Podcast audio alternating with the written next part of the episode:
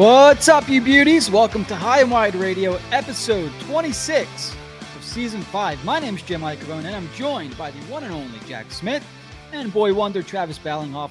If you're not listening live, please make sure to subscribe, follow, and listen on Apple Podcasts, Spotify, or YouTube. And if you're watching live, make sure to say hello in the comments. And if you have not yet subscribed to our YouTube channel, please be sure to do so. Uh, if you want to check out our site, and maybe buy some merch while you listen to the show, you can head on over to hwhockey.net or find all of our social media links in one place over at hoo.be. That's H O O dot B E forward slash HW hockey. Uh, and yeah, go uh, go follow us on all our socials and go buy some merch, guys. Thank you. Uh, big episode, uh, as big as you're going to get at this time of year if you're a Flyers fan. Uh, it's playoffs time. Uh, we're you know we're starting to do some prep for the draft, the NHL draft, which is in two months, May, June. What are we? What are we in? April still, guys? Yes, so we are. Yeah, so we got got about uh, don't know a month and a half to the draft. Uh, lottery's coming up in May, but uh, yeah, we're starting to do some homework here, and we have uh, who better than to bring on than Russ Cohen of Sportsology to talk prospects. He'll join us uh, just about a half an hour. Uh, but first things first, ladies and gentlemen, who wants to announce the news? Should it be me? Yeah, I think it should. a Norris Trophy candidate has retired. It's a sad day in Philadelphia, uh, but I unfortunately I think his time has come. Mr. Justin Braun has decided to retire. It's official today because I think we've known this for a little while now uh, that he was going to retire, but officially announced today. Uh, Justin Braun has announced uh, the end of his 13 year career. He spent the last few, what is it, three years now with the Flyers? Has it been three or four? You know, I should look this up. I think four, I right? 1920. Yeah. 21. Wow. That was first year, yep. Just just gone so fast. He's grown up so fast with the Flyers. Uh, yeah, wow, 1920. You're right. Um, you know, had some respectable seasons. I think by now our listeners know uh, how we feel about Justin Braun. Uh, the guy just did what was asked of him. You know, I think he was uh, respected around the league, respected in the locker room. Uh, this year, though, you you could clearly see. I think even at the end of last year, you could see that you know his time was coming, and it was coming pretty quick because he's not necessarily an old guy. So there, ah, 36, I guess, is is up there, but he aged quickly. Well, let's say. Uh, does that sound right? Yes, I'd agree with that. Yeah. So yeah, you know, good for Justin Braun. Hell of a career. I mean, played alongside uh, Erik Karlsson, I believe, in San Jose for a long time. Uh, do Vlasic. I have that right? It was Vlasic. Vlasic. Vlasic yeah. There's a lot of good defensemen out there that he, you know. yeah, Burnsy. Yeah, that's who I'm thinking of. Brent Burns. That's who I'm thinking of. So I mean, you know, he's played alongside some some good deep pair uh, partners and whatnot. Had a career year in 2017-18, 33 points, five goals, 28 assists. Um, you know, known for a stay-at-home defensive guy. Justin Braun, uh, congratulations on an admirable career. You guys have anything you want to add in for the uh, previously known Norris Trophy candidate? You hit it right on the head. I mean, he was a great shutdown defenseman for a long time. Him and Vlasic were shutting down opposing teams' top lines for many, many years. Wish the Sharks would have beat the Penguins in the cup a couple years ago. Could have got his name on there, get a ring, but very, very good career. Class act. What can I say? Uh, unfortunately, never convinced third pairing defenseman is worth a second and a third, but that's a conversation for another day. Bringing him back, bringing him back, however, was the right move. He's like I said, he's a class act. He does get into coaching or whatnot. That it's right here in Philly. Yeah, there you go. I mean, he seems to like it for for whatever reason. Whatever I mean, reason, yeah. Could have been that Philly was the only franchise that was going to give him a shot to, you know, wrap up his career. That one more year just to see if I still got it. Maybe I get moved at the deadline or something. So there you go, ladies and gentlemen. Justin Braun, thank you for your service. Uh, enjoy retirement. He deserves a lot of credit. I'm gonna say one more thing. He deserves a lot of credit because he's been a slow player for a handful of years now. And usually once you lose that first step, like it can kind of come off the rails pretty quick but he's just so good defensively and good positionally and all that fun stuff. Like he was able to play a couple more years than I thought he would. That's for sure. He's the Jamie Moyer of hockey. I like that comparison. I was actually a Jamie Moyer fan Mm-hmm. I was too. back in those days. All right, so without any further ado, let's get to the, the the real juicy stuff here. So NHL playoffs, Stanley Cup playoffs. We're in the meat of the first round now, guys. I think uh, every series has at least played three games, and uh, you know I'll bring up our predictions here in just a second. Uh, but do either of you guys have the the the tree up, the the playoff tree up? I'm looking at it here, but if if one of you guys wants to take the reins and go through the series picks or, or, or you know what the what the scores are through the series. But you're my guest. Uh, Yeah, start I us mean- off here while I get it up. Okay. Uh, you got the Devils and Rangers are playing right now. Obviously, the, the Rangers took a 2-0 lead. Devils won the other night. Devils are leading one nothing right now. That was a series where I thought I was going to eat some crow. At least the Devils are making it interesting. Uh, that series started, the more I was like, oh, geez, they, you know, the Devils don't have the experience. You know, Rangers are they're battle hardened. They they could have easily went to the couple. Of, you know, what was I thinking? Give it another year. At least at least the Devils are making something of it. Um, Tampa also playing tonight. Or, I'm sorry, Toronto also playing tonight against Tampa. They're up two to one after they're shellacking. I love that I'm a big Matthews fan, mostly because of fantasy. However, fans of fan. um, it- it's so weird. Seven to three loss, seven to three win, or very close, similar scores. Like you know, and they're leading in the series, but the Tampa's leading one nothing in that game right now. Um, I do have Toronto final that round. I think most of us do, if not all of us.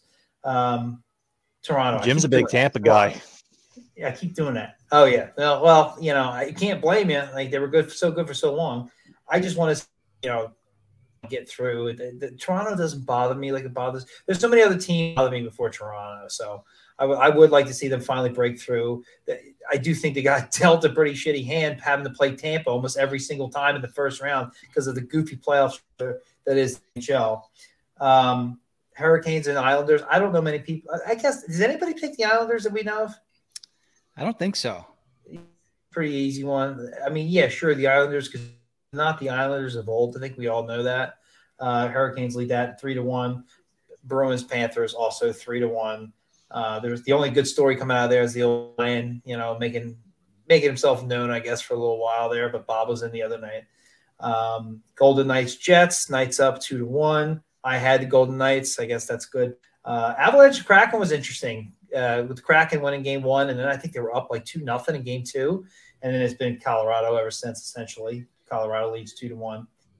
Stars and Wild, that's a fun series. Two to two right now. I picked the Stars. I think most people picked Minnesota. Uh, seemed to be like the favorite to pick of. I don't even want to know if I called it an upset at that point, but uh, that's still tied at two, and probably one of the best series right going right now. Oilers and Kings, two to two. Uh, looking like they were in serious trouble uh, the other night. Uh, it was, I think at one point it was three nothing, and then they were down again. They raced two def- through two deficits. One that series is currently five to two. I told I said it earlier. I still think it's possible. Whoever wins that series is going to go far in the playoffs. I'm hoping it's Edmonton because that. Uh, but yeah, you know, first the first round never disappoints. I'll give them that. And that's where the most games are played. It's craziness. It's awesome. Playoff hockey. I would agree, and that's why I that's why I love the first round because I feel like after the first round, you don't see as much crazy stuff happen. Like right now, you're seeing all you know guys getting beat up and crazy hits, and guys are getting hurt. Whereas once teams make that second round, you don't see as many fights. I feel like like guys are like, okay, we're two series away from the big one. Like you know, let's kind of let's drill down here and you know really make a run or maybe it's just that the first round takes so much out of you you just don't have the same you know desire to to beat the shit out of somebody you get the shit beat out of you whatever. I think that's true for some teams. For example, yeah uh, that's why i love the first round though because i mean you know look at uh even even for example this is maybe one of the more boring series. I, i'm actually enjoying it the dallas and minnesota series. You know that hit Foligno put on um, I think it was Hakanpää last night. I mean, that's a controversial thing. All of a sudden, you know, some bad blood gets stirred up. Let's see what happens there. Three games left in that series. Uh, Toronto, Tampa Bay.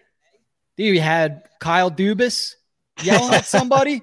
Like, come on, I love that, dude. What'd you guys Yeah, that was of awesome. that? People are like really complaining about that. I'm like, I, if that was my GM, I would.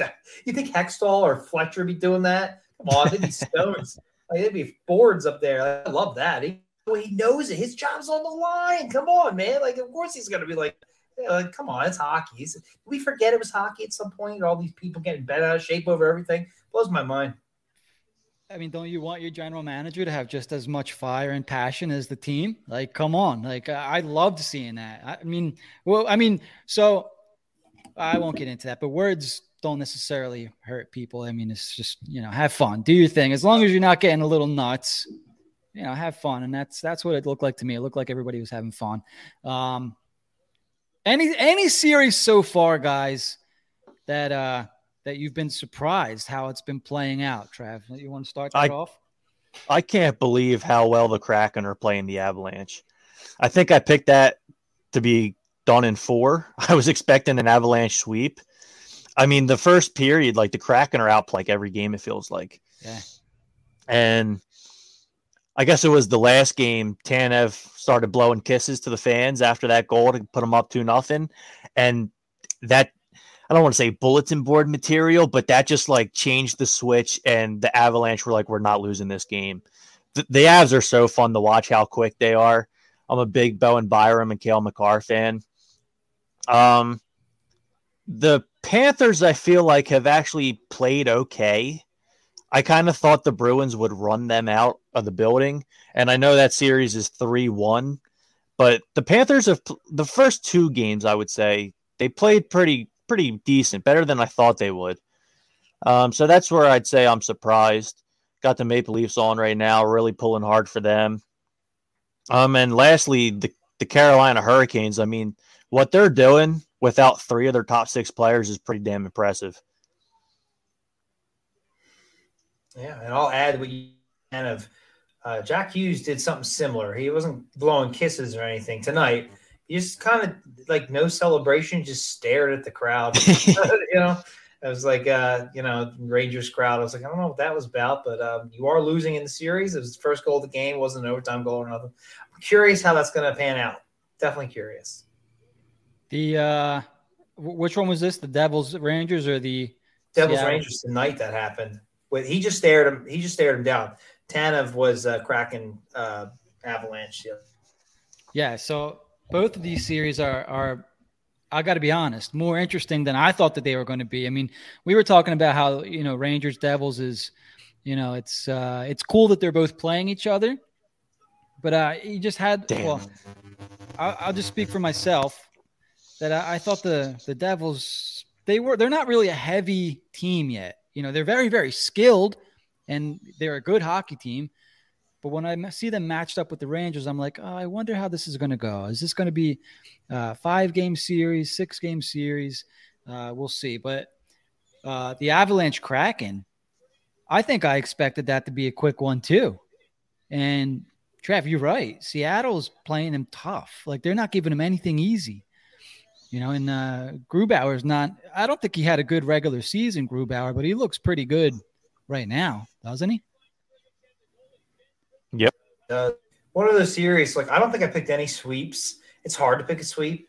I don't understand why that would be a sweep, but um, something about Kraken we're playing this season, and it's I feel like uh, dislike Hacksaw that he's going to make it difficult. He's going to Gabe Kapler this and like last and linger around as long as possible. And you see it already. Oh, he was actually really good here when he was the Flyers. Like here comes the, the ridiculous takes. Like you know, some of them have gotten swept, but I knew it wasn't going to happen. I think I picked most of my series in six and seven. You know, even uh, New Jersey, I had them pulling it off in seven. And it's kind of like what you said before, Jim. Like, are you? Is this what you think, or is this what you want? And for me, it was like, this is what I want. That was my one series where I'm like, I, I'm hopeful. Probably going to bite me in the ass, but whatever. See, there's a couple series like that for me. So Tampa and Toronto was one of them. Uh, I kind of, if Toronto won, I wouldn't be mad. Like while I'm watching these games, I find myself rooting for Toronto, but I picked Tampa Bay. Uh, and what's the other series? Sort of the same thing with New York and New Jersey. I hate, I'll never, ever, ever root for the Rangers, but uh, I picked them. You know, I want New Jersey to win, but I can't stand New York. So, you know, I'm rooting for I'm rooting against myself in terms of playoff bracket picking. Um, it is tough because for a while I was like updating my New York friends with how their team was doing, and now they're like talking like they're me, and it's like you still don't know you. You know, I bet you if I asked the player you just name dropped, I think because he had an assist or something, I bet you wouldn't know if he played offense or defense. I bet you really wouldn't know. You know, that's what I deal with with New York. And it's just, it's irritating. It's like, yeah. hey, how's this guy? Now it's like, oh, our team's the greatest. I'm like, okay. Yeah, because they all come out of the woodworks and whatever. Oh, all of a sudden, they're the biggest Ranger fan in the world.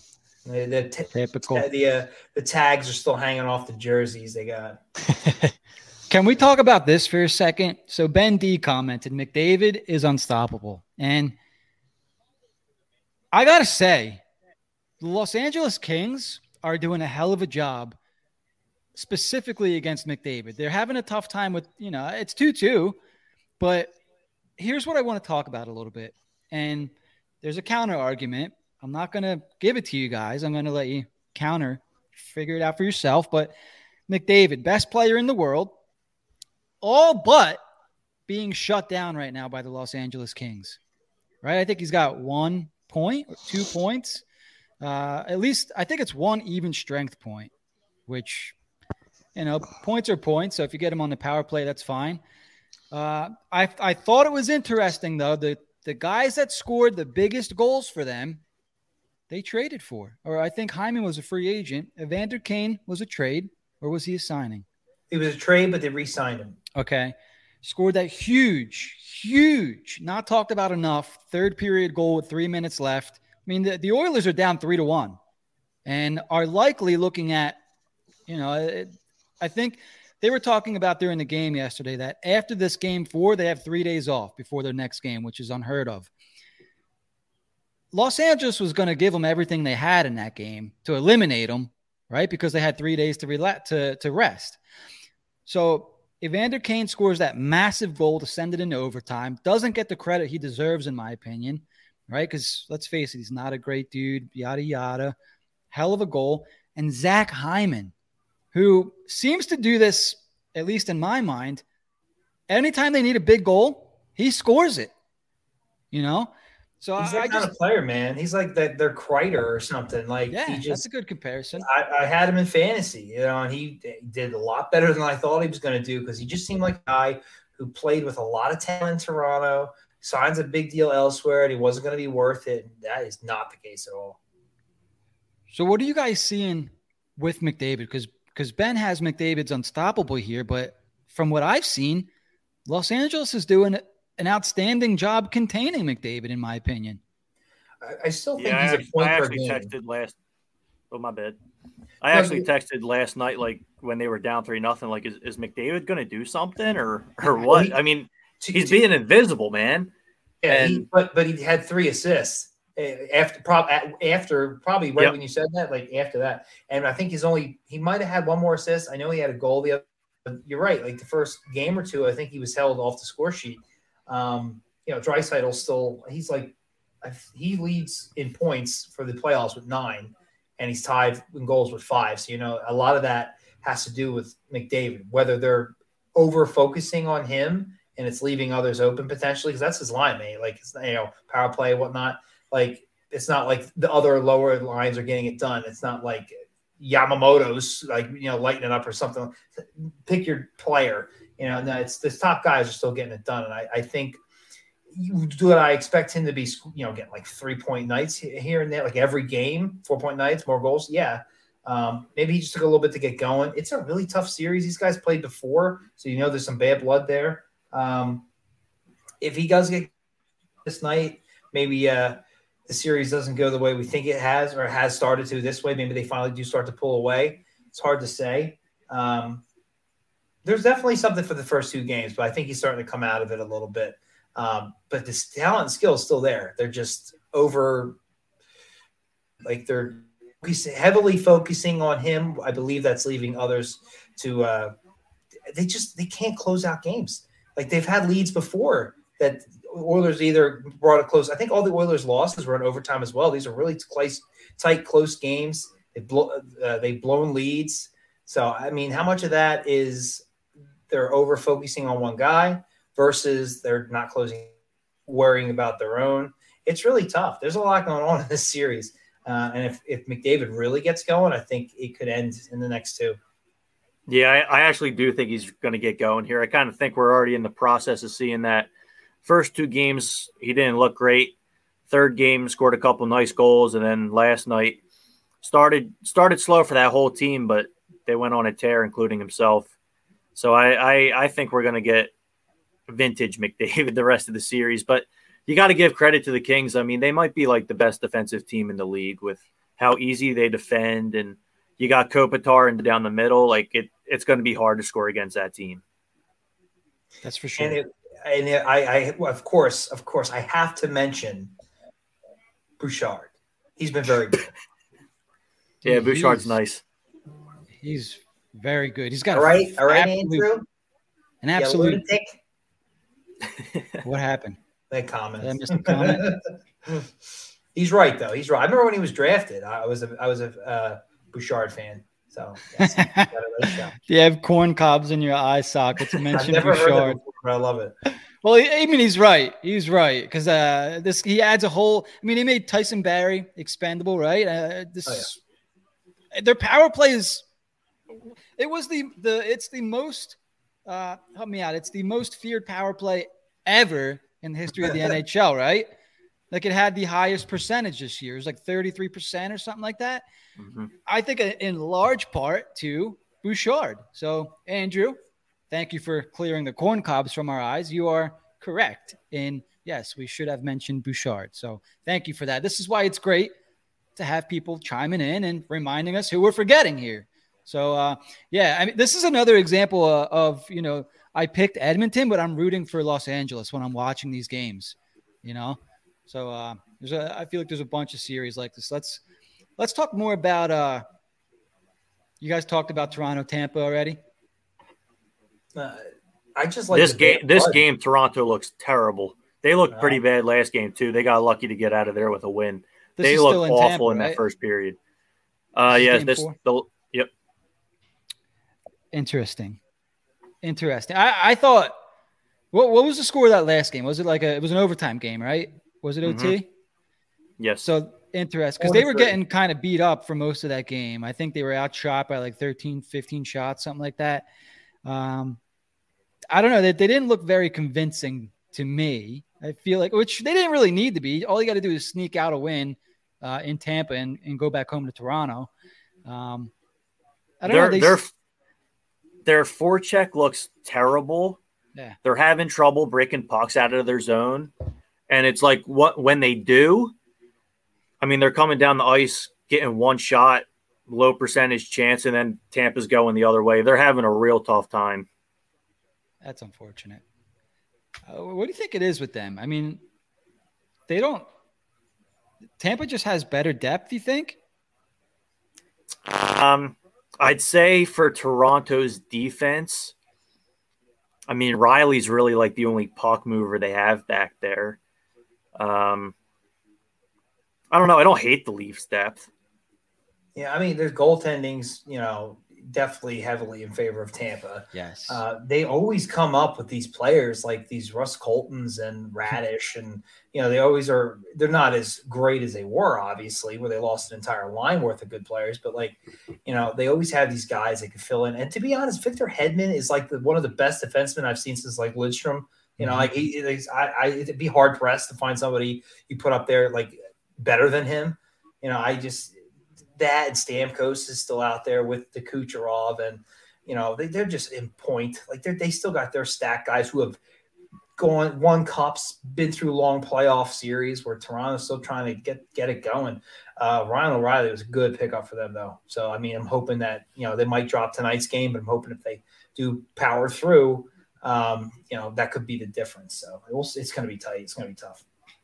So we had a question from Andrew here. Are you guys in favor of the Wild or the Stars? And I showed the Eastern Conference banner. So let me get to the Western Conference one. Uh, there you go. So I think we all had the same. We're all in favor of the Stars for this series here, and uh, that's two to two as well, right? Yes. That I that's actually one of my favorite. I did the entire playoffs. I think have been great. Each series has there's there's no stinkers. Stars Wild maybe you could argue is a little bit more mild than some of these other ones, but it's uh it's it's like watch it's like the Cold War. You know, there's like really nothing really going on. All of a sudden, it's two to one, three to two, which was kind of the case last night, and Stars were able to tie that one up there. Um, well, the weird thing is, like, it felt like after uh, Pavelski got plastered, yeah. like you know, Dallas came back and you know they won the game, and then it looked like they were like, okay, that's all we have left. But then they they tie the series up. Like, I, I don't know which team I'm going to see out of Dallas, and I look at guys like Jason Robertson and whatnot. Like, I I like Dallas better, and and Oettinger, Jake Oettinger. Like, I like that team better. I, they're the higher seed. I, I felt Minnesota was everybody's favorite to upset because um, they're obviously a lot closer. But I just I I think Dallas will win that series. And the way it's going, I don't know what's at, what's Dallas team I'm going to get. The series is tied at two. The first game was like a double overtime game, the loss, and then they come out and smoke them seven to three. The Stars beat the Wild, um, and then the Wild turn around and win five to one. Like this, these scores are out of control. Like how does it, Tampa and Toronto same deal, seven to three, then seven to two. Like I've never, I don't remember seeing anything like that before. I was expecting the Stars to come out and look more like they did against Calgary last playoffs, and they don't really they don't really look the same uh, as last year. They were very tough to play against. Oettinger, of course, uh, should have won them that. I think it was a game seven, correct? Uh, last year when Oettinger had like 40 some odd saves and ended up losing still. Mm-hmm. Um, yeah, I, I, was expecting him to have a monster playoffs, and he's playing good, but I was expecting him to play like he did last year. Whereas I wasn't really expecting much out of Minnesota. To, to tell you the truth, I underrated them a little bit. I think. You know, did you guys do that too when you picked your when you picked the Stars? Probably a little bit. I'm I'm still not very high on the Wild. Um, you do have to mention the injury to Pavelski really hurts the Stars, but you also got to give credit to Tyler Seguin. He's been awesome and this is a guy who maybe like a year ago, I thought, you know, he he was on the decline for sure. But how many times he's had a really good series as well. How many times the GM called him out too? Like yeah. him and um, oh geez, what's his name? But like he's been under the bus even in going back to his time in Boston as a young kid. So it's like he's another one. Like, and it says right in the chat there, like, will he be consistent? I don't. I just goes with the Dallas. I have no idea. But when I look at them on paper, they're more impressive to me than than the than the Wild. And I say that obviously, but Kaprizov playing for the Wild, but I just feel like they're they have more talent all around, including in net. And but it, I I was surprised all three of us picked the Stars because I was seeing a lot of people take Minnesota in that first round. The series has gone that way. It's tied. It's close. Each team's got a blowout win. Each team's got a very close win. Yeah, we just uh, great minds think alike especially when it came to especially when it came to our picks. I think we only had like two series where uh, where we uh, picked opposite teams, so it's kind of funny actually. Um, and you know, every every series has been even. It's all you could flip a coin, you know, with all these series. And I think that's what's most fun about the first round is you just never know how things are going to go. Um, but ladies and gentlemen, before we go any further, it is just about 8:30 p.m. Eastern Standard Time, and our special guest is backstage. We're going to bring him uh, in right now. The great Mr. Russ Cohen of Sportsology. Russ, thanks for hanging out. How are you? Good, James. How are you?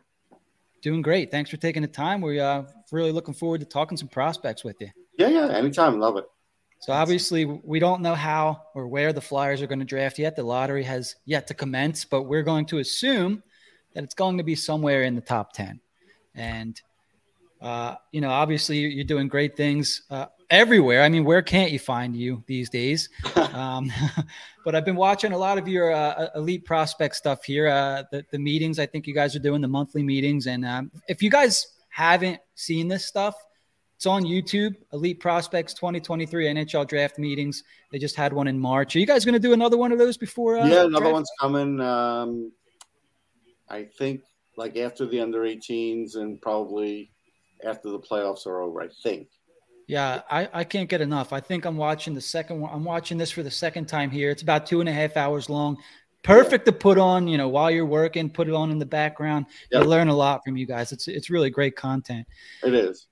Um, but yeah, let's. I have your sportsology.com site up right here, your 2023 NHL Draft Top 45 version 3.0. And before we get started here, these are your rankings, not a mock draft, correct? Yeah, it's important to say just because uh, I'll only do one mock draft a year. I'll do it for um, full press cover, full press hockey. Uh, they'll get my one. I don't love doing them. They know that, so that's why I do one. Uh, because a lot of times, you know, one trade, one, a lot of things can go out of out of whack with it pretty quick. It's kind of like those NCAA brackets on the first weekend, you know. Yeah. So same thing.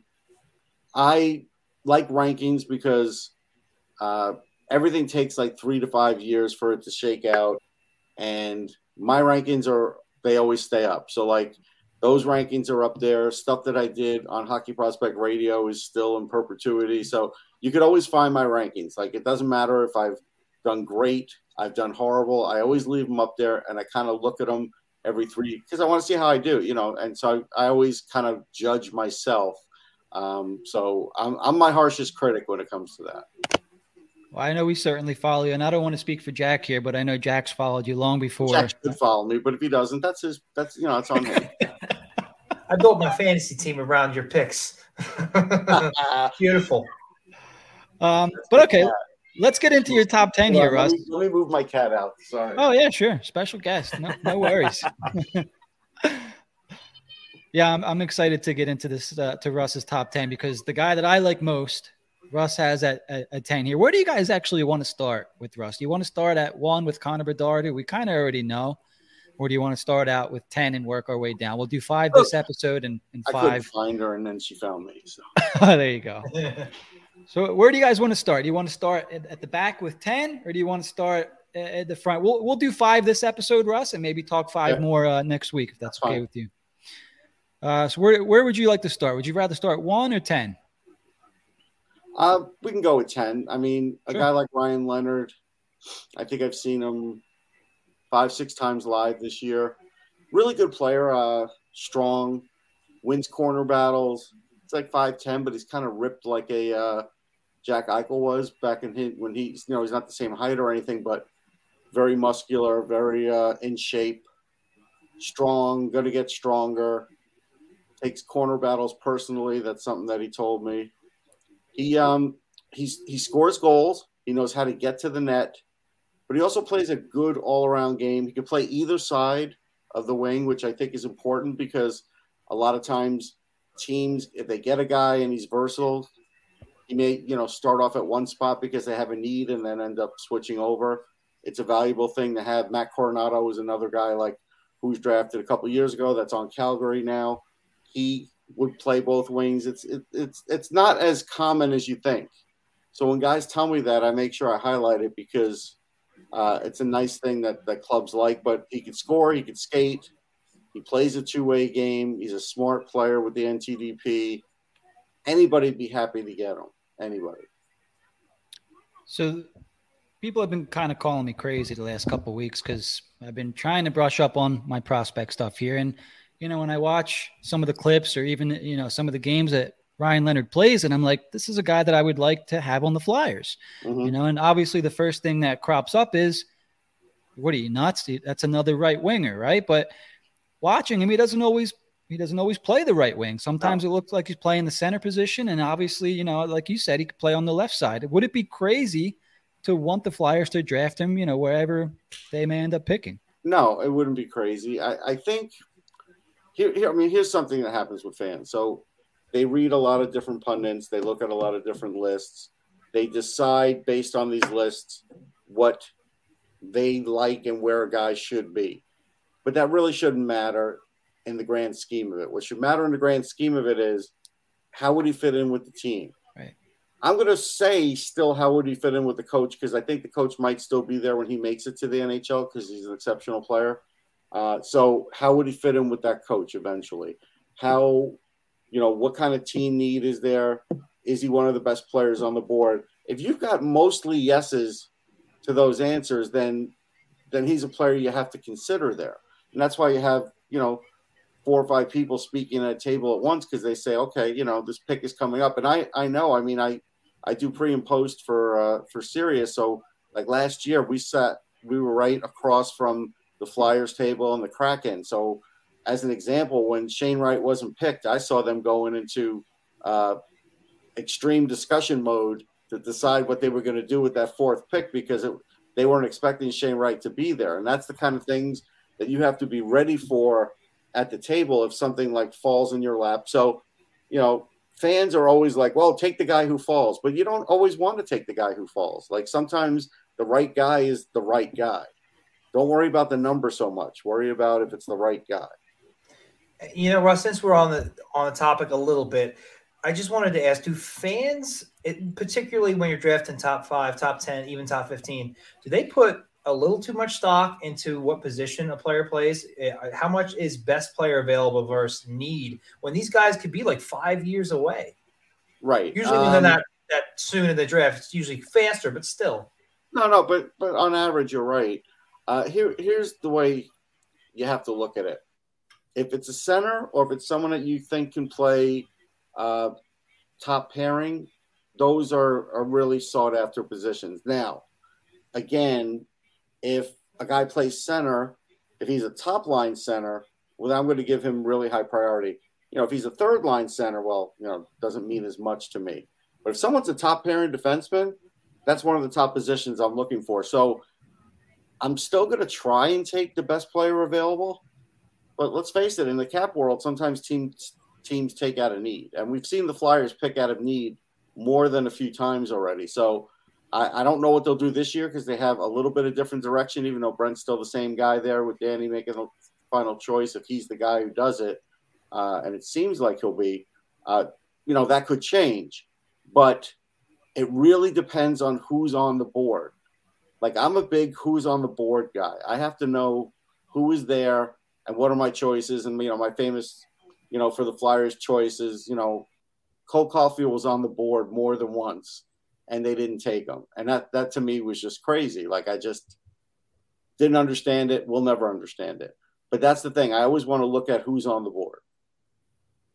And going back to last year, I, I know that you know they took Cutter Gauthier over Jarek, and I thought that's who they were, and they kind of surprised me with Cutter. I know how you feel about as well, and I kind of agree. I mean, ultimately, time will tell, but you know, you talk about franchise defensemen, you know, and also this talent as well. Like that's why I'm not sure, you know, where people why they especially that high. I was top five. Like when you look at need there, based on who's on the board, you got somebody right there out of his. It just I feel like you can never have enough defensemen. No, like, you can't, and, and I'm not sure the Flyers have learned that yet, to be honest. But the the thing is, I I love Cutter Gauthier. It's just one of these things where if you can get a guy like Jiricek, he's just a unicorn. And you can see he already ripped through the AHL this year. He played at the end of the season in the NHL, probably starts the NHL next year. He's going to be a top pairing guy eventually. That kind of guy, he could, you know, he can cover half the ice for you for a lot, a lot of the game. I mean, Gauthier just can't do that just based on his position. So now the, the gamble they took is that Gauthier will be a center like that. So, but again, if Cutter Gauthier turns out to be a second line center, and David Jiricek's a top pairing defenseman, you know, you still got a really good player, but you maybe should have taken the other guy based on the way that shook out. Um, I tell you, Gauthier had a really good year. He was over 50% on faceoffs, but he wasn't dominant like Danny Briere said he was dominant at the end, you know, at, at the last uh, media session. Adam Fantilli was dominant. Go look at his numbers. Those are dominant numbers. Gauthier's were really good. Don't get me wrong. For a freshman, they were terrific. But Fantilli's not only a freshman, but he's younger than Gauthier. Mm. So to me, that's true dominance. And I guess just I'm nitpicking at the word, but I'm just trying to show um, differences between like good and great. Gauthier was really good. Fantilli was great. Um, Fantilli's on a little higher arc, right? So you could just see that. We don't know about these two. Like you said, time will tell on that. Yeah, I mean, and you brought up Cole Caufield. It's well documented how I felt about that draft, huh, Jim? I wish I, I got to put the video up here so I can show you the video one day, Russ. I, next week I'll have the video of Jack I'd love to see it. melting into the floor. I've never seen someone melt into the floor like that in my life. Just total dejection. Like he couldn't believe it. I don't think anybody could, but Jack's reaction was the best. Like you said, Russ, not once, but twice. Right. That's the kicker of it. Like you do it once, you say, "All right, I guess it's a situation where they didn't love him, but then they had a chance to do it again after trading down." It's like, how do you not do that? and then he goes the very next pick. Right. Yeah. Um, okay. So let's move along here. So at number at number nine on your list here, uh, which I got to be honest, with all the names that are kind of flying around, Ryan Leonard, Oliver Moore, Dvorsky, uh, Benson, I think a guy that a lot of people leave out in the conversation is who you have at number nine in Quentin Musty. Yeah. Well, one reason is he's in Sudbury, and you know Sudbury's not like the media capital of the world. A lot of guys who go to who scout there scout at the beginning of the year and maybe at the end of the year. They don't go when it's like three feet of snow there. And Quentin told me, I interviewed him for Elite Prospects, and he told me, yeah, it's it's even colder than Buffalo. He said Buffalo's nothing like this. They wouldn't even. There was a point in the season this year where they wouldn't let people out on the streets because it was like thirty. Oh my Fahrenheit. god! It's minus thirty, minus thirty Celsius, I think. Well, no, no, I think he said Fahrenheit because he he he's still an American, so I think he did translate it. But minus thirty, couldn't go out. You're not allowed to walk the streets.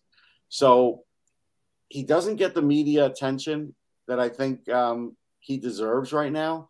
And I did have him uh, probably around twelve or thirteen on my last sheet. But the problem is, as I compress the sheet and the talent compresses, um, I'm not going to get to see him anymore this year. Some of these other guys I am with the under 18, so I do try and take into re, you know count recency bias and stuff, and I try and look at you know what I've written about a guy the whole year.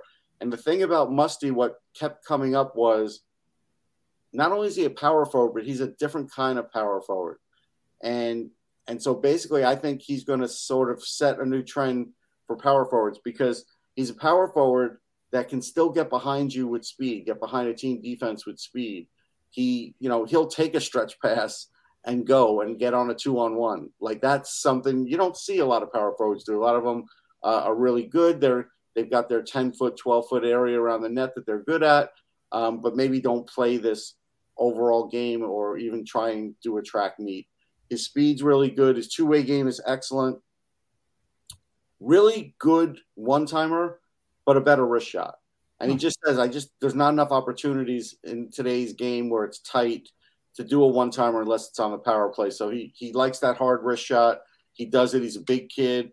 He's going to be well over 200 pounds. He's not right now because he, um, he's got to put weight on. So you got to wait for him to do that because when he's, you know, going to be like 200 pounds or whatever, uh, he's going to be a lot to deal with. So he's the kind of guy that every team would want not just the Flyers, but every team, because he's got a definite second line trajectory and maybe a first line, depending on uh, how much the hands develop and just the strength. Because if all of a sudden the strength does that and he's the physical game's going, plus he's a, a risk speed wise, that's really good. You know, something I had gotten on the Flyers for early this year was, and really during Chuck's tenure, uh, even as early as a couple of years ago, he said we wanted to get bigger and hard to play against. Okay, getting bigger and hard to play against are great things, but you still need to be faster and you still need to score at some point. They weren't that. They were just bigger and hard to play against. Yeah. This guy's bigger, hard to play against, fast, and could score. That's what you really want in today's game, not the other thing. Because the other thing, you see there's just too many limitations. You could have a couple guys like that, fine. So at any rate, I like him. Uh, as you heard Danny Briere say, left wing's kind of weak at the NHL level. I think it's mm, not great in their system, depending on who ends up as a left winger. So he's a guy, he's from Buffalo. So I think what's going to happen with him is he's going to get a considerable amount of uh, press coverage when we're all at the combine. At the combine in Buffalo, that's his home rink. He has played in that rink more than anybody. So, like, he's going to talk about that place, that area. He's going to be a physical guy on the floor as far as exercising. He's going to show off his wares. He thinks he's going to do well with that. And if he does, he's going to maybe get that extra push at the end there. and so we'll see. But he's been training for the uh, combine. He told me that. You know, as you're talking about Quentin Musty here, I'm looking at the top ten, and is is it fair to say? I mean, I'm even going to scroll down to 13, 14, 15, even to pick 20 in your rankings here. Is it fair to say that this draft is absolutely loaded with talent, and yeah. You could pick back as far as 20 and get a really, really even. I'm looking at Jayden Perron at, at 24 here. I mean, you could get a really good player. It's not just, don't get me wrong, because Connor Bedard's in a class of his own. Sure. Then you have Fantilli, Carls. I mean, there's a reason why these are the top four names mentioned, but you can get a really good player, you know, mid first round in this draft, especially yeah, no, late in the top no 10. Question. Like, you know, Gavin Brindley at 21, even if he goes a little higher, um, hell of a talent. I mean, people could have watched him in Lehigh a few weeks ago, like I did. Uh, hell of a talent. I've seen him, you know, mid-season, end of the season, pressure situations, all kind of situations. Yeah, I would love to have that guy on my team, and I think he, you know, his his arc is potential second line. So if you could get that that late in a draft, you're you're doing great. Now, what we don't know about this draft is after the second round, how it will do compared to like 03, because that's where 03 cleaned up. You know, even Justin Braun was in 03, right? Like, I don't, you know, so there was crazy guys. Um, Kevin Klein was a guy who um, was on the Rangers, and I interviewed him once. I was at a book signing with him when I did a Ranger book, and and he was like, you know, I was in the 03 draft. I'm like, oh yeah, you were. And like he was deep in the, you know, he was like sixth round or something like that. And so we'll see how this run, this one does compared to that one. But the 03 draft was also in in Carolina, so uh, in Nashville. So it'll be interesting to see uh, if it if it strikes again. But it, first round's definitely super deep. That's that's funny that guys kind of take pride in that. You know, oh, later yeah. on, oh, it was a part of this draft. You know, that was one of the best drafts of all it's time. Like being, it's been talked about as kind of like a legendary draft, right? So yeah, that's cool. Very cool. All right, number eight. So this guy's kind of picked up some steam amongst Flyers fans, and I'll credit uh, Dan Silver for that, kind of talking him up the last couple weeks. Uh, but Oliver Moore and everything that you watch from him is like he's everything the Flyers kind of need right now. And Oliver Moore is the speed, uh, not selfish with the puck, right? I, I think you guys no. said he gets his teammates involved, and hey, that's great when you have a couple guys that can put the puck in the net. I'm thinking Owen Tippett, Tyson Foerster when he's here, Travis Konecny. A guy like Oliver Moore might fit right in. What do you think about Oliver Moore? Yeah, I really like him. I think he can be a center. You know, remember again, when it gets to draft time, a lot of players and agents push guys as centers, even if they're not playing it that season. They played center. It's it's a sexy thing to tell a team you could be a center, and they'll determine whether they think you can be or not, right? But at the end of the day, like you know, Travis Konecny was listed as a center in his draft, and I kind of knew he would never play center, right? Mm, yeah. So, but I think Moore can because Moore is good on faceoffs already. Uh, he is good middle of the ice, really good puck distributor, very good vision, uh, terrific shot, elite speed. I, you know, I, I a lot of times I will do the anonymous scout um, quote in like an article, and you know, one scout just said, "Yeah, maybe the best, best fastest skater in the draft." Wow. And while I'm not ready to make that proclamation yet, uh, maybe close to the draft, I would. Everything else checks out, and I've seen him in a bunch of different situations, and he's always come through, and he's cool as a cucumber. So, yeah, would he be a great pick? He absolutely would be a great pick. There's no question about it. Um, if they go ninth, is he going to be there? Probably not. Yeah. Yeah, that would be. Uh... That's just the reality. Yeah. Mm-hmm. Like once we hit Oliver Moore, you know, when you're talking about if you're at 9, 10, or 11, which they could be, you know, you're not getting Oliver Moore. You're just not. So let me ask you this question. Uh-huh. Obviously, you have the four, which are in another class, let's say.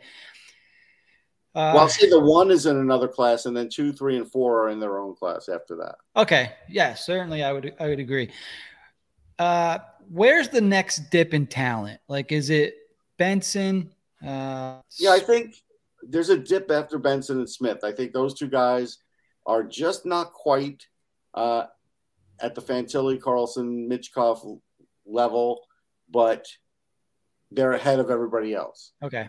And and they're ahead of everybody else because you know, and and we'll get to we'll get well I'll get to why when we get there, but but they're ahead of everybody else in my eyes. Okay, sure. And I don't think that's going to change.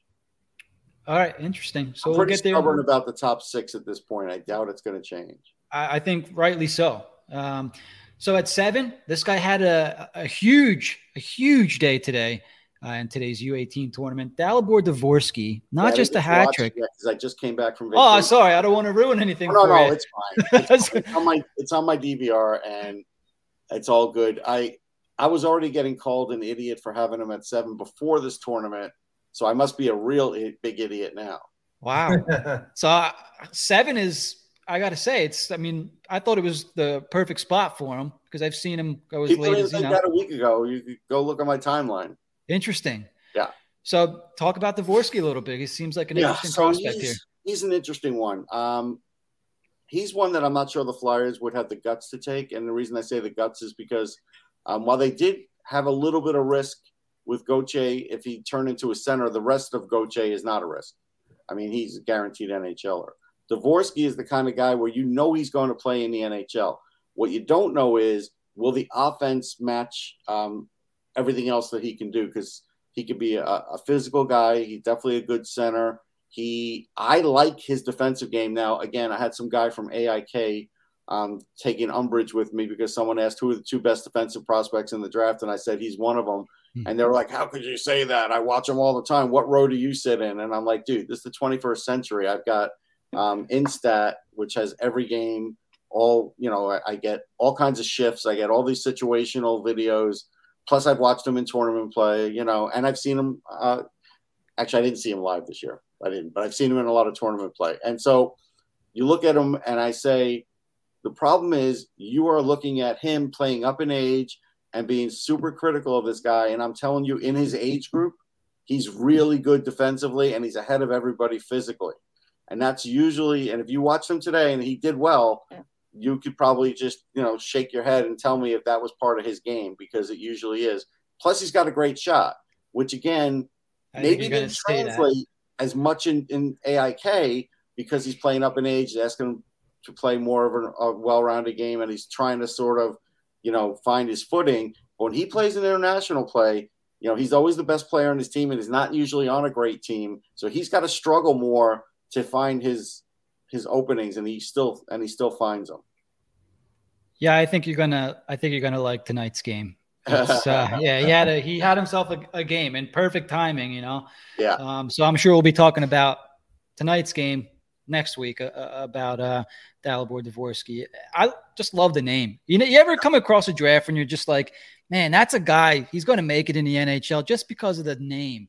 Dalibor. Well, I like- thought that there was a guy that um, I'm pretty sure Carolina drafted him. Michael Jordan didn't happen. He didn't make it. um, and you had the battle of the Sebastian Ahos. They did make it. there you go. So that's good. So yeah, every once in a while though, you find some names and you're like, yeah, that's that's a that's a great name. Um, There was a There's a few coming. There's a few coming. Um, Ozzy Wiesblatt, I really hope makes it. I think Ozzy's great.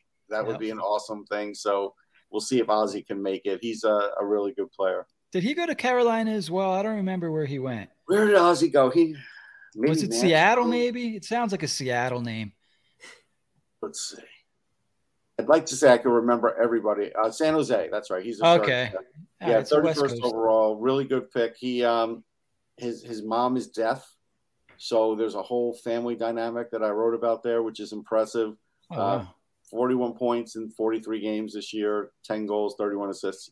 He's a, he's a decent player. I think he is going to make it. Ozzy. There you go. Yeah, that's a pretty good first year. Um, all right. So speaking of, you know, popular, you know, names here, celebrity names, you have at number six, Will Smith. And, Mhm. you know, I think this is the highest that I've seen him ranked, and rightly so. Can you talk about why you have Will Smith at six here? Yeah. So it's easy to knock guys in drafts and point out their faults, right? Sure. Like, and I think what happens is over the course of a season, people talk themselves out of certain players, whether they do rankings or whether they just decide who they want their team to draft. Hmm. So, like, if somebody reads that, hey, we're not sure about Will Smith's defense, or we don't think his defense is great on two different sites, that may color someone's opinion, right? I don't have a problem with Will Smith's defense. I'm not telling you it's great, but I'm telling you it's not a detriment either. I, I have seen him cover for it. And actually, he made it a point to play a super solid defensive game at the All American Prospects game when there was like 100 scouts there. That was the best defensive game I'd seen him play. And you could say it's an all star game, but that game had a lot of hitting too. So that was something that told me, okay, he may have had some defensive gaffes early in the season, like guys will, but he cleaned it up. And that's not the part of the game that you need to worry about Will Smith. Will Smith, it's his the puck when it's on his stick, it could be magic. And he's got really good speed. Now, he is a guy that's very much like Panarin, where, you know, for a period, period and a half, you're like, man, where, where's Will Smith? I don't I don't really see him out there and you know, when the puck's touching him and he's making plays, but it's not like it's not going in. It's not going in. But he's a guy that never gives up, and he's a guy that's always pushing, pushing, pushing. Then all of a sudden, you know, you see like a goal and two assists in a period, or a big goal, a go-ahead goal, or those kinds of things, and all of a sudden the momentum's rolling for this guy, and now the other team doesn't know what to do with Will Smith.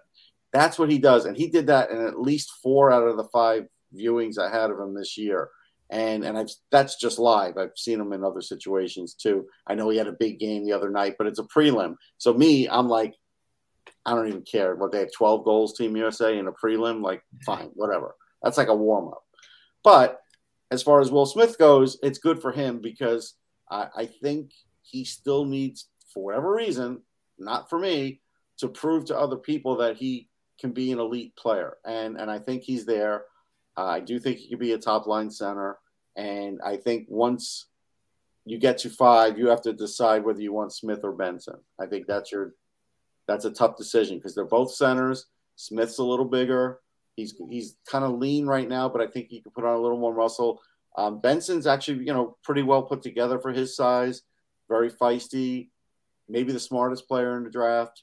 And and Benson's kind of like a field general out there. He's a great two way player. Uh, he um, he doesn't do a lot wrong, and he does a lot right, and and a lot of it happens at five on five. It's not all power play.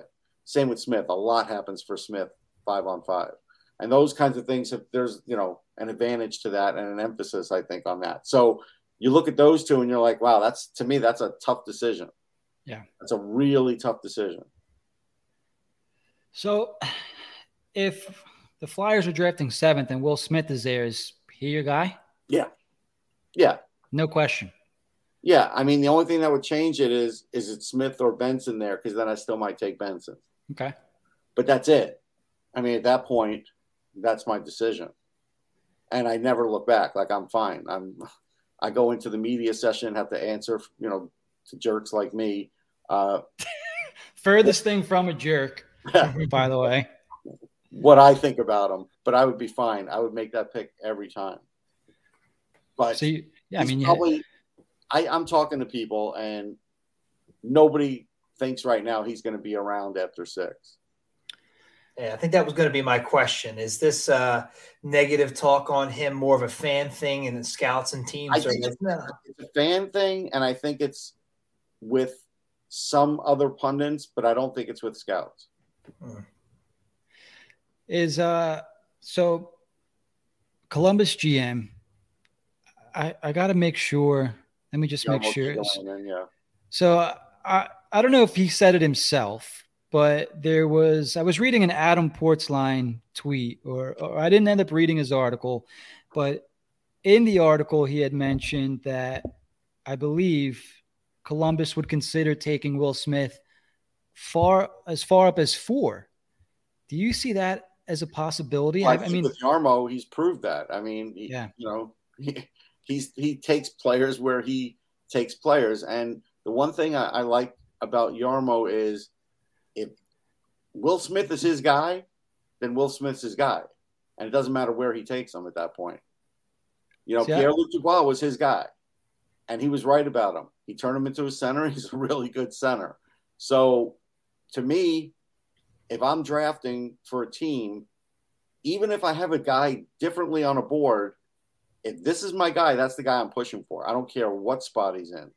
And the best example I can give you is there was a, a, a scout named uh, Christer Rockström, and he was with the Rangers. And from the first round to the seventh round, he was pushing for Henrik Lundqvist. So he wasn't. It wasn't just like, hey, the Rangers finally drafted Lundqvist in the seventh round, and he was the second goalie taken by the Rangers in that draft. He wasn't the top goalie taken by the Rangers in that draft. So he was arguing for him every round. That's how that's how strong he felt. And then at some point the Rangers just gave in and was just like, fine, here, we'll draft this guy, okay? And you know, and he's the best the franchise has ever seen.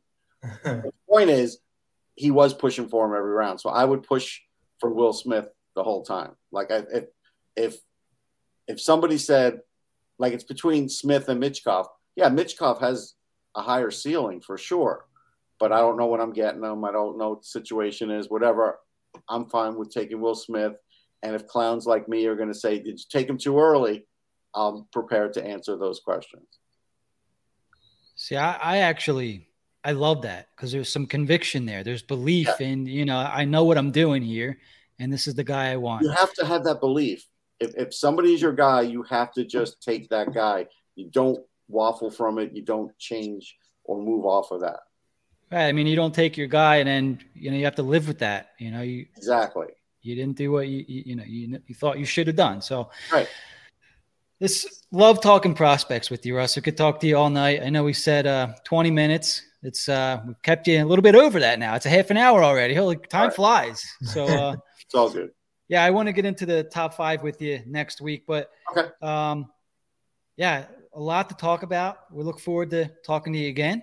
Yeah, and, uh, and I tell people, I urge them, you know, take a look at the bottom of that list, like from 30 on, because some of those guys will get bumped from the second round, even, and Flyers have third round picks. So, you know, there's going to be some of them in the third round too. So, third round's still important in this draft. Hey, if we have if you have time next week, I mean, we obviously will cover the top five. You think we can get into the third round a little bit? Yeah, yeah, yeah. Sure. All right, cool. Well, we'll let you go for the night, Russ, and we'll catch up with you next week. Okay. See you guys. Thanks. Thanks, Russ. Take care. Love that guy. One of the best. And uh, you know, we're we're really lucky to to have Russ in this area. If you if you're watching the show now, if you're listening on the podcast, make sure you go over and give Russ a, a follow on Twitter at Sportsology, S P O R T S O L O G Y. Um, check out Russ's rankings on his site. I think it's sportsology.com. Yep, sportsology.com. He's got a top 45 uh, draft ranking. Guy knows his stuff. Right. That's why we uh, like to have him on the show. It's, it's not, it, there's no BS. There's a lot of prospect guys out there that, uh, you know, they have the ego and the this and that, and this is my guy. But, you know, Russ doesn't really have any of that. He just, he loves what he does and he's good at it. So, you know, it's nice getting him on. Uh, what'd you guys think of that? the the bottom five of the top ten. Anything that really stuck out to you there, or anybody that you know you didn't think much of before that now you're like, eh, if the Flyers can get this guy, he's the guy I kind of want. Uh, well, I I missed a little bit, but he's pretty confident about Will Smith, who, I mean, that's a name you're starting to hear a lot in Flyers land. So Russ had good things to say about him. I like to hear that. Um, yeah, apologies. I kind of lagged out there for a little bit, so I missed about Don't apologize. We we'll hold it against you. Don't apologize. We're gonna get you back for that later. It was uh, nice hearing some of the names that weren't really going around Twitter. Like I know Jim, you'd been talking about Ryan Leonard. You'd mentioned how uh, Dan Silver had been talking about uh, Oliver Moore. Uh, it was nice to hear about uh, a little more about Dvorsky, to be honest, and he definitely does have a great name. Uh, and it, I, am glad that Will Smith was the last one we talked about because that is the most polarizing one within our drafting abilities this year. So love him or hate him, just keep his uh, wife's name out of your mouth. yeah, divorce so, Dvorsky's an interesting one too. I didn't want to say it with Russ on the show because he said he DVR'd the game, didn't watch it yet. Guy scored four goals today. Wow. Dvorsky. Um, and he's a name that I think the Flyers may have to consider on draft day. Um, I think so, that's why Russ stayed an extra 10 minutes. He's like, well, Jim just, you know, spoiler alert the game. I might as well hang out a little bit longer. Yeah. so they're to, it's not to be an easy decision by any means. Uh, obviously, if the Flyers pick 10th, it, will be a little easier because a lot of, a lot of the guys will be off the board. But if they're picking anywhere from, you know, six to nine, 10, there's to be some guys out there, you know, even Quentin Musty, who, a lot of these uh, prospect shows and, and and whatnot that I'm seeing, it's not a guy. He's not like this one. The, I guess Russ said because he's not from a very um, media driven uh, location. I guess people don't really make the travel up to see him. Uh, but he's a guy I think is a bit underrated, and I think whoever drafts him is going to be happy with him. You know, um, it's just funny to look at these names at this time of year. Last year when we talked to Russ, he had Gauthier ranked around like nine or ten. You know, and guys rise. You know, teams take a shot. Teams reach. You could say reach, but ultimately time will tell. It's interesting to see who will be there. If anything, I took away from this conversation, I really want the Flyers to do every. And not that they can control it, but just please stay somewhere within the six, seven range, like as close as possible. I'd rather take a phenomenal chance at somebody dropping, which is very unlikely, but I like that there's always that chance. Yeah. You know, nobody saw Shane as much as I was not the biggest Shane Wright fan. I don't think anybody saw him fall on the floor. You know, like those weird. I want to be within that reach if for just somebody to go. But also, like I like the names I heard today. I want to have my choice, not be hoping for one last one. Like, oh, please let this the final t- guy of this tier, you know, find it to us, and then you know we don't take him anywhere, or something like that. You know, so I'm uh, I'm just I want to be with I want to be within the range because I feel like we should have been drafting a lot higher, considering how the season was going. I mean, I'm not going to complain about how some players played this year, but you know, we are where we are. I'm just hoping that somehow the it falls our way in a sense. I'm I'm curious for next week what he has to say about Michkov because personally, I think he's the second best player in the draft. But then you add in the whole Russia fiasco, and it sounds like he's going to be in the KHL for the next three years. How far how far will he slip? I'm curious what Russ has to say about that. I also want to ask him about um, Sandin Pellikka. He's the number one defenseman on Russ's list. I really like the guy. Right-handed shot, can skate, really good passer. Um, I'm curious what he has to say about him. I'm going to ask him about that next week. That's good. I didn't even realize we didn't talk about the defenseman, and we probably we won't. you know, because I mean, unless you flat out ask about him. Um, oh, I, but, I, plan to. I really like the guy. Yeah, no, and that's great. Um, Michkov is interesting. I was gonna, if we started one through five, I was gonna say, is he ranked four because you think talent wise? Because he said his ceiling, you know, he talked about his ceiling a bit, or because of the rusher factor and all that, or a combination of both. Like, I'm just curious why he's got him ranked there. Mm-hmm. And I love at the top it says, "Here's my April rankings. This is not a mock draft." yeah, uh, what was I just going to say with Michkov? He's the Russian Bedard some people say, which this time last year people were comparing him to Ovi. Yeah. And and you know what? As soon as this war started, his draft stock fell. Yeah. You know? It, like that's that's what happened. He should be number 2. Maybe battling maybe battling for number 1. Um but yeah, as, as soon as this whole, you know, Russia Ukraine war started, Michkov instantly fell to to 4. And I, uh, I think if he's available wherever the Flyers pick, if he actually does fall to the Flyers, I'm taking him and I'm running. You have if, to. if he's not here in three years, so be it. Mm-hmm. Uh, you got to take that pick in my eyes. Yep, I don't think twice. Yep, a lot can change within within three years, as we've seen. Three years ago, the Flyers were in the playoffs. Ripping, Great times. Great times. Yeah, lots changed since then, right? Oh boy. What's AV doing? we don't we don't know. Um, all right, boys. You want to touch on anything else uh, for for draft rankings here before uh, we're already past? Ah, we're at nine ten already. Didn't really have too much else to get into tonight. Did you want to touch on anything else before we wrap up? I think that was a good show. Yeah. The only thing I'll add is uh, Briere spoke about moving up in the draft. I find it very difficult to move up from seven to anywhere, even nine or 10, that top 10. You see that very, very rarely.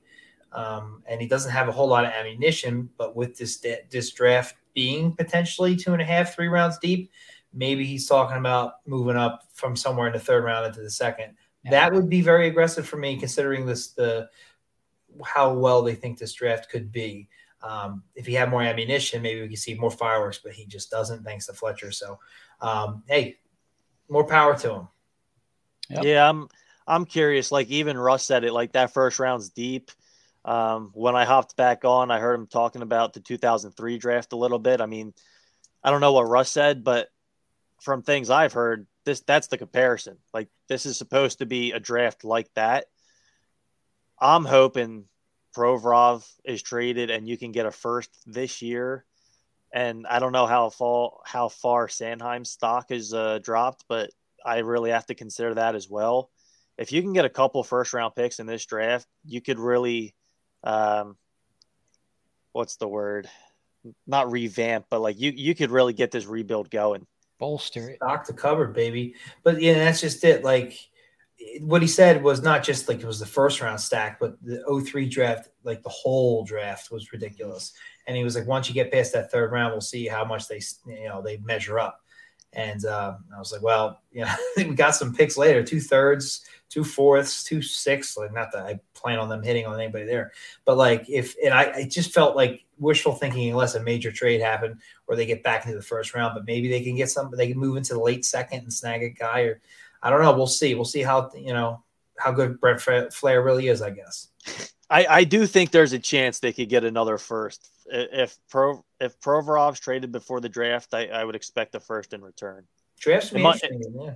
It might be towards the back end. It might be a contending team, but uh, I would expect the Flyers to get another first out of there.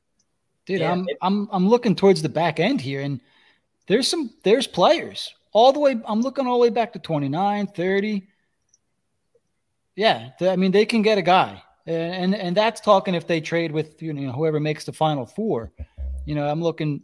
I mentioned Jayden Perron already. He's a smaller guy, which uh, you know a lot of people know that I hold it against guys, which maybe wrongly so, but you know I have a thing for bigger men. You know, if you're the little guys, I, I kind of hold the size against them a little bit. Sorry, I'm not sorry, but that's just what I like in a player. I like a little bit of size. Sue me. So, um, but Perron, when I, you know, watch him play, he plays bigger than he is. So, you know, I also like that too. Uh, Calum Ritchie is a guy, Lukas Dragicevic, people talk about. Uh, there's there's all kinds of players back here. We'll get to more next week. I don't want to ruin anything. So make sure you guys got your questions ready. If you're watching the show live, make sure you bring some questions next week for Russ. We'll keep them on a little bit longer. We'll get them to answer some of your questions. And uh, yeah, so we'll we'll call this one a night everybody, thanks for hanging out. A lot of fun. Good talking to Russ. We'll talk to him again next week. Uh, so everybody, make sure you're drinking your green stuff. Take your vitamins. Go watch the NHL playoffs. You're free. The Stanley Cup playoffs. Is that a pet peeve of anybody's?